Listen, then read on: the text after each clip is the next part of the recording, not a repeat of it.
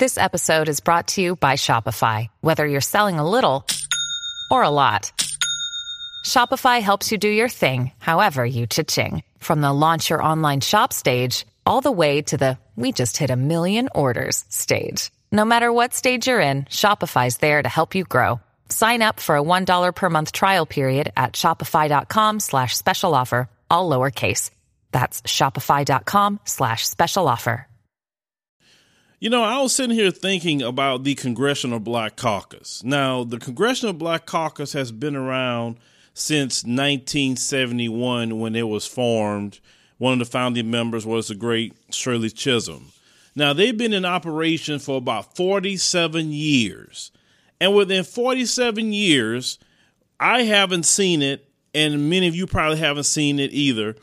What do the Congressional Black Caucus do for African Americans? Every time I look up and I start seeing things with the Congressional Black Caucus, they do not have an agenda that's there for black people. You hear them talking about immigration. Listen, immigration is not the Congressional Black Caucus issue or the Congressional Black Caucus fight. That has nothing to do with that. What the Congressional Black Caucus should be coming out speaking about right now is Pamela Turner and a lot of unarmed black people being killed. What they should be talking about is our unemployment rate constantly keep going up. Even at this time period, they're talking about everybody else's employment rate is going down, but black people is 6.7, while whites are 2.3 and Asians are 2.1. But and then black men, if you want to break it down with genders, are higher than anybody at 7.2% in the month of April. That's what they should be addressing. They should be addressing this wealth gap. They should be addressing getting reparations. We have a Congressional Black Caucus member by the name of Sheila Jackson Lee out of Houston. What did she say? Well, let's do HR 40, a study. But yet it's a shame that you have a Caucasian woman by the name of Marianne Williamson talking about trying to see what she can do on her site to do a policy for two to five hundred billion dollars. Now, to what makes it sad is that's not her fight either. That should be the Congressional Black Caucus. Kamala Harris, she's part of Congressional Black Caucus. She said, "Well, we need to study it." So all y'all talking about studying some reparations, all the things that's going on with racism. You guys don't come out and speak up. But the Congressional Black Caucus have signed bills to uh, promote the police, Blue Lives Matter laws, all these different things they have done that's against black people. You're not addressing gentrification. You're not addressing anything. You've been there 47 years and you have not addressed anything. Now, let me flip it to something. You have two women that just came in Congress by the name of Alexandria Ocasio Cortez, a woman that was a bartender working at, and a waitress at a restaurant. Okay. She got with the Justice Democrats. They put her up there. Then you have another woman, a Somali immigrant by the name of Ilhan Omar. She got in also. You had another woman by the name of Rashida Tlaib. She was an attorney prior to her being in Congress. She's up there. So you have these three women, but definitely the two of them, Ilhan Omar and Ocasio Cortez. Okay. These women in one year have had more vocal ability to speak to people about the issues they feel that's important. They haven't backed down, especially Omar. She's challenging the status quo in this country. One thing you do not do is speak against or even question Israel or what they doing in their policies. You don't do that. And she has been standing up against them. She haven't backed down or anything. Cortez, she backs her up with it. Um, you know, Tlaib, now she's speaking up more than what she was before. So this is what I'm saying. These women coming to Congress in one year have everybody mention their name. Y'all been there 47 years and the black community don't even know who you guys are completely. It, you are in step with the banks. You in step with Big Pharma. You in step with everything. You don't do nothing but try to Clyburn. All of them. They all they want to do is sell out black folk. It is sad that you sit up here and watch two women, two young women, come in and got more voice than you in one year than you've been there 47 years.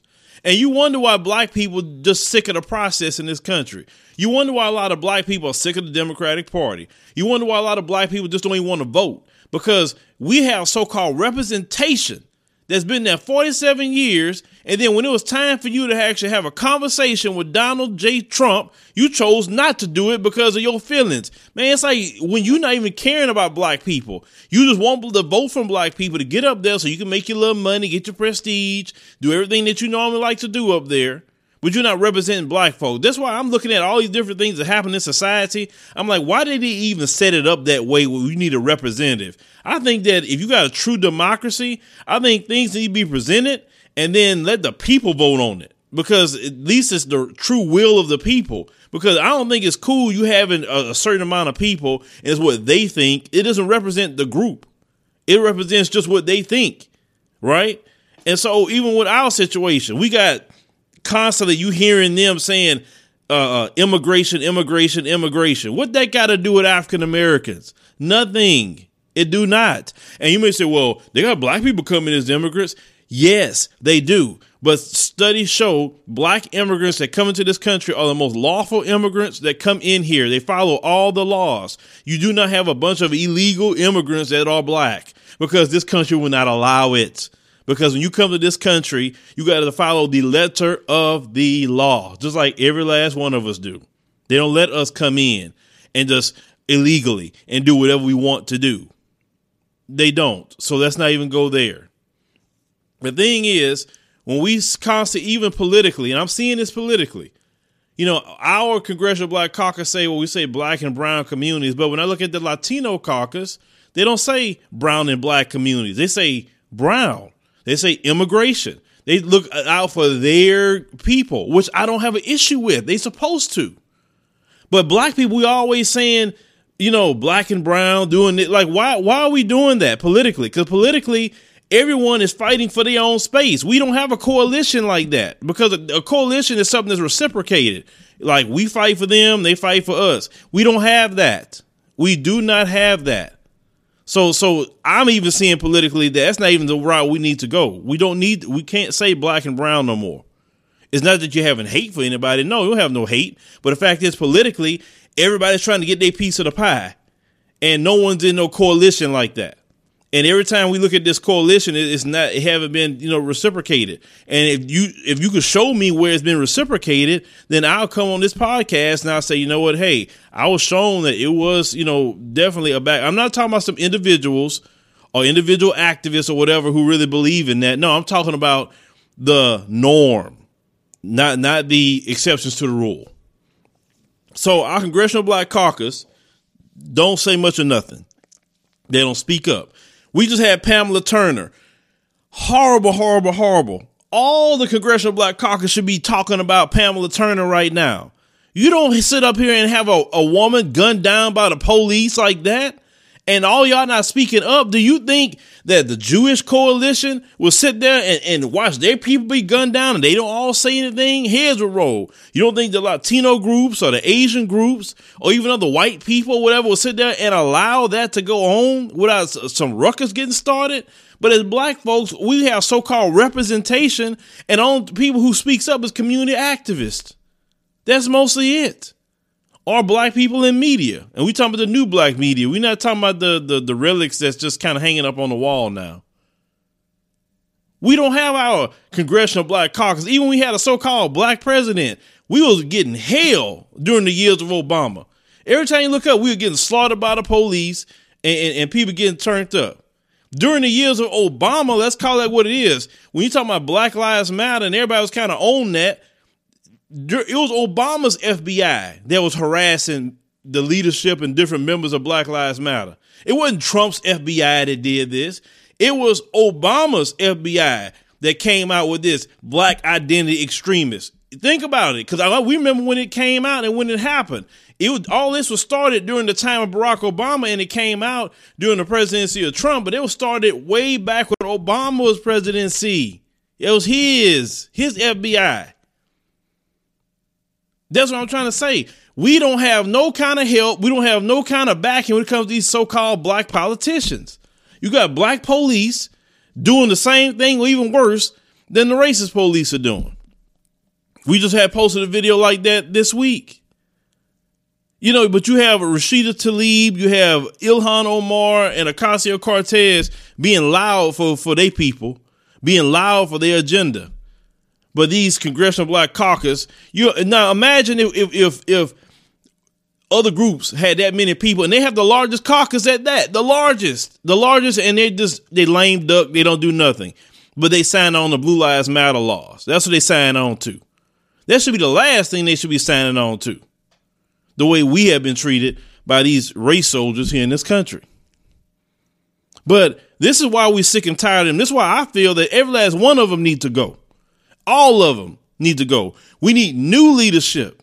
New. Everybody new. Eh, somebody new, young, fresh, that's gonna come out the gate being no different than Cortez and Omar. That's how they have that's how black people are supposed to be. We have more right to speak up that way due to the hundreds of years of way we've been treated in this country.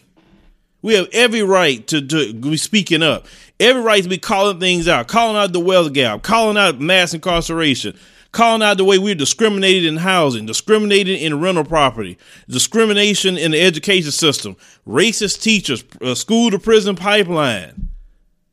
We got our children being brutalized by police in schools. We have so many things that we could be loud about and have that kind of representation, but you want to go along to get along. You don't want to make a, a, a master feel any any sort, sort of way.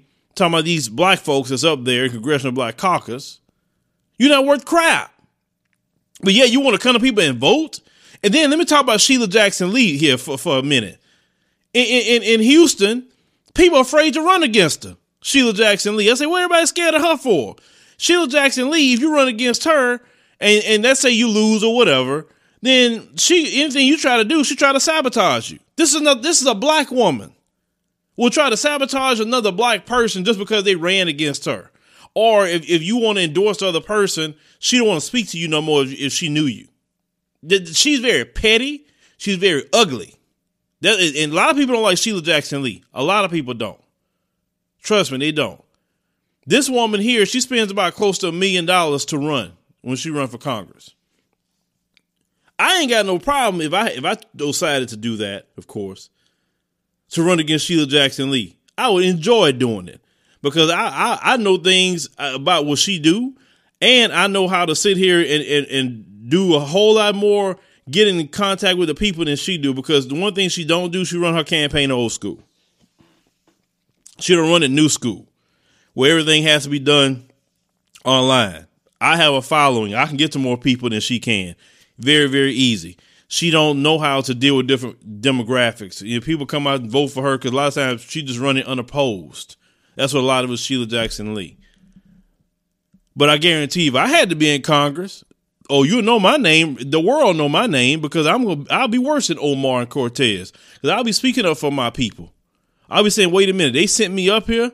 I'm I'm part of the Congressional Black Caucus now. I said, now we're gonna talk about black people. I don't want to hear all that immigration talk. I don't want to hear none of that. I don't care about what's going on with black people. We got black people homeless. We got black. Uh, that's all I'm gonna be talking about. Issues of our children. Forget that, because everybody else panders to their base, but we're the only one that don't pander to our base. No, when black people send you up there, you're supposed to fight for them. But yeah, this this organization been in existence for 47 years, and you got two or three women that's been more vocal in one year that they've been in Congress than a whole congressional black caucus. It's really sad. You wonder why we can't get nowhere politically in this country. Whether it's from here in the United States or you talk about the continent of Africa, it's the same thing. Uh, they all want to sell us out. All of them.